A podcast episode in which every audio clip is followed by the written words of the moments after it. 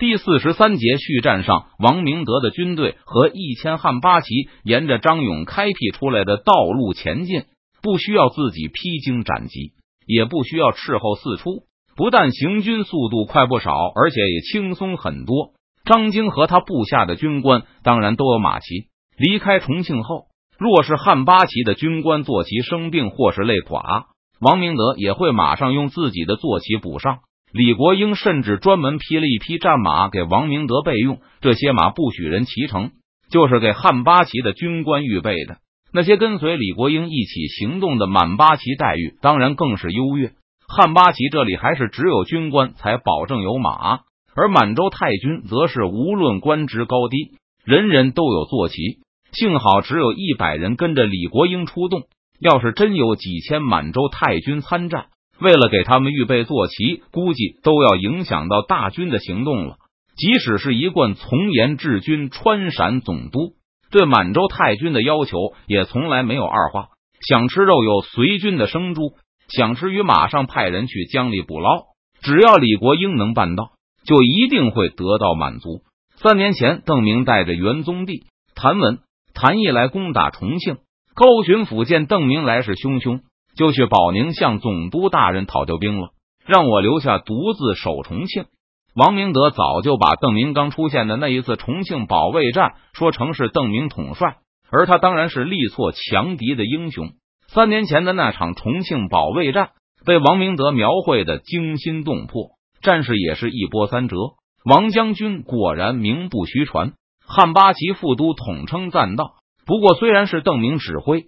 但从江南这两年的交锋看来，邓明显然是善于野战，不善于攻城。只要遇到清军重兵布防的坚固城池，邓明就拿他无可奈何。不过不管怎么样，王明德领导的重庆防御战是邓明最为丢脸的一仗。谭文被杀，元宗帝逃窜，他本人也差点就被活捉了。事后率溃兵击溃两谭，虽然尽显其风采。但这也无法遮掩他之前控制不住手下的无能表现。此事唯一的争议在于，有些人认为当时邓明只是文安支派到元宗帝军中的宗室观察员，并没有掌握任何兵权。也正是此战才开始让他崭露头角。不过，这种说法遭到了王明德的坚决反对。一千汉八旗的兵丁，人人都穿着乌靴，其中二百人背着火铳。配属给这十个牛入的虎蹲炮，也有专门的运输人员负责。为了保证这些火炮能够跟上队伍，李国英还专门准备的船只和马车。这一路上，王明德对舟车悉心照顾，不时的增派手下帮忙。汉八旗和普通露营不同，他们是八旗兵，是朝廷直辖的中央武力。元宗帝的斥候一边虚张声势，一边缓缓后退。而元宗帝也退向了战线，以躲避搜索过来的清军援兵。现在他只能寄希望于自己的行动能够更晚的让张勇反应过来，更晚的动员全军向自己的部队杀过来，给自己有更多的重整时间。战线上已经听不到元贼、元贼的喊声了。胡文科现在已经快退回他刚才发起攻击的出发阵地上了，尽管有地形可以依靠。但胡文科连一刻钟都没坚持住，就开始节节败退。现在两翼的五甲兵已经溃散逃亡，后面就是追赶而来的明军，身边的亲兵也士气低迷。为了避免被包围，他们跟着胡文科一退再退，好多人走着走着就消失在林间不见了，没能抢到元宗帝的老母鸡，自己的兵马反倒被卷去了一大批。胡文科心里的憋屈就别提了。他知道，要不是地形掩盖了自己的一部分窘态，现在这种撤退秩序也发为时。虽然知道必败，但胡文科还试图多挽救几个士兵出来。员工，你我往日无冤，今日无仇，为何苦苦相逼呢？在一个小山包前收住了脚，胡文科就让几十个手下向着元宗帝可能的方向高呼起来。只要元宗帝肯稍微放慢一些追击的脚步，胡文科的军队就不会彻底崩溃。他也就能多收拢一些溃兵，无论是披甲还是武甲，都是胡文科珍贵的财产。在战场的南方，张勇依旧沿着岸边前进，北面发出的呐喊声让他不停的侧头观望。那边的战斗已经爆发一段时间了，但张勇还是不知道具体的情况。这肯定是万县的伏兵。张勇刚才就做出了这样的判断。刨去侧翼的胡文科，张勇身边还有两千甲兵，四千府兵，背后数里外的王明德、袁家文弼正在急速赶来。这么一小片区域里，就有近四千露营披甲和一千八骑兵，已经大量提供支援的辅助兵力。这让张勇的心情非常放松。即使万县就在眼前，这么强大的兵力也能让张勇不需要担心什么。在张勇看来，元宗帝大概是误会了清军的兵力，或许是派兵来伏击一下，拖延清军的脚步。不过，不管是哪一种情况，张勇判断明军的实力最多就是一千甲兵、三千府兵。以这样的兵力，想在复杂地形快速击败胡文科的可能性并不大。而如果元宗帝只是派来数百骚扰部队的话，那胡文科自己就有力量击败他们。现在北面的战事很可能是胡文科正在追杀、搜索明军的溃兵，不知道到底有多少贼人。张勇在心里琢磨着，看起来清军很幸运。如果胡文科没有发现这些明军的话，他们就可能骚扰张勇的部队，影响他的推进速度。现在明军拖慢的是胡文科的脚步。这样，张勇有机会先赶到万县城下，得到最大的一份战利品。到目前为止，张勇只向北边派去了三百披甲的搜索部队，望山跑死马。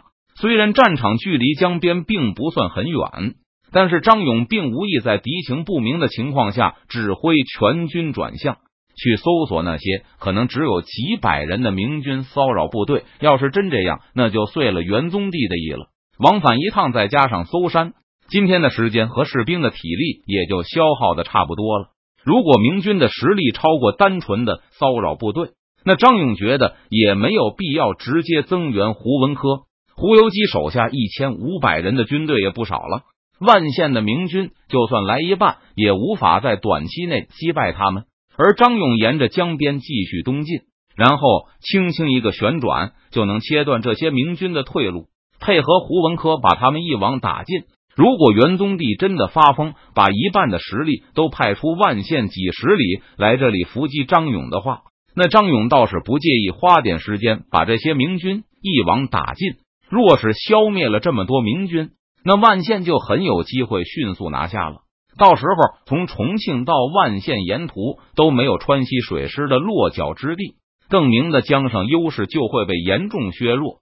而且重创了元宗帝后，邓明也就需要拿出新的力量来保护云阳、奉节，这也是一种牵制，有助于减轻重庆受到的水师压力。还没有消息传回来吗？张勇的主力部队依旧在东进。现在他越来越确信，胡文科遇到的只是一些骚扰部队，明军就是单纯想迟滞拖延而已。张勇的军队继续向前，现在战场已经位于他北方偏西了。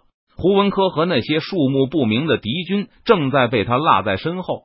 没有大人，一个亲兵答道。直到现在，派出去包抄的那三百披甲还是没有派回任何求援的使者。这说明他们根本没有遇到值得一提的抵抗。果然如此，张勇早就断定这是最可能遇到的情况。少量的明军在胡文科的压力前逃窜。当然，更无法聚集力量对张勇的包抄军队做出抵抗。张勇证实了自己的预判，继续前进。张勇下令道：“如果真遇到明军强有力的抵抗，那他倒是会重新审视一番。但现在他看不出有任何必要让全军向北跑一段冤枉路。尽管亲兵们喊得声嘶力竭，但明军毫无反应。”正面的明军稍微停顿一下，似乎也只是为了等待两翼的包抄。很快，胡文科就看到身侧人影晃动，自己和身旁这最后几百号人已经三面受敌。如果被明军这样驱赶的话，胡文科知道马上就会全军崩溃，手下都会散入林中。不知道要花费多少时间来聚拢，也不知道还能聚拢起来几个人。员工做人留一线，日后好相见啊！胡文科绝望的大喊着，他的亲兵还扯开喉咙嚷嚷说：“他们还有些银两，元宗帝不妨拿了走人，别再追杀他们了。”虽然胡文科喊的可怜，元宗帝充耳不闻，等明军从三个方向上包上来后，胡文科也意识到元宗帝绝对不是邓明那种好说话的主，就扔下一包银子，率队向着最后的缺口突围而去。在突围的过程中，胡文科的部下彻底瓦解，四散没入林间，不必追击了。元宗帝的手下把胡文科扔下的那包银子拾了回来。不过，元宗帝停止追杀，搜捕胡文科，倒不是因为对方留下的卖命钱，而是不想因小失大。东面那支人数不详的清军已经逼得很近了。元宗帝不知道那支清军实力如何，到底是有一百人还是一千人，更不知道这是一支孤军还是一大批敌军的先锋。元宗帝下达了全速收拢部队的命令。他之前就向手下交代过，不要毫无节制的追击胡文科，因为在这种地形里，一旦放开追击，自己的部队也就没法及时收拢了。回头应战，既然身边的部队已经开始重新集结，那一支保持潜伏的前军也就可以开始行动了。元宗帝大声激励着手下，大胜就在眼前。而全歼了这几千清军后。万县的实力更会再上一个台阶，活捉张勇。